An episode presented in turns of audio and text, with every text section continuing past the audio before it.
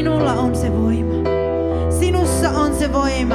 Ja me kiitollisin mielin otamme sinun voimasi ja laitamme syrjään oman voimamme. Kiitollisin mielin me heitämme ne omat sotavarusteemme. Me heitämme ne kuoppaan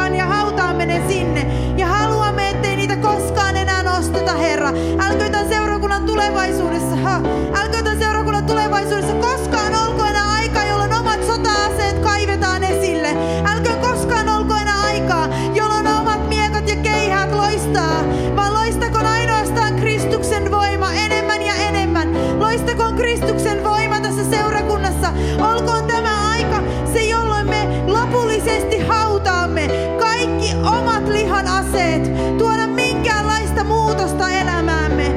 Herra, että sinä olet se, jolta tulee se voima.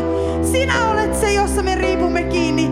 Sinä olet se, jonka edessä me seisomme. Herra, sinä olet se. Ja me Herra hautaamme ne oikein tietoisesti. Minä ainakin hautaan kaikki lihan aseet. Lihan aseet niin syvälle sinne kuoppaan ja heitän sinne, Isä. Heitän siihen multaa päälle, että ei näitä enää. Näin toimi. Saulin aseet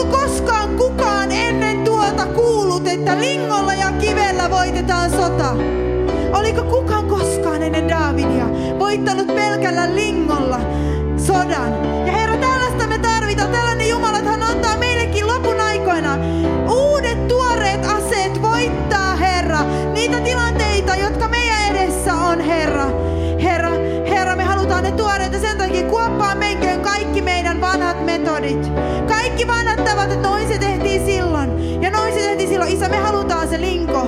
Ja me halutaan se yksi kivi. Ja me halutaan se rohkeus. Me halutaan se linko ja se kivi ja se rohkeus. Ja se, että sota on Herran eikä meidän.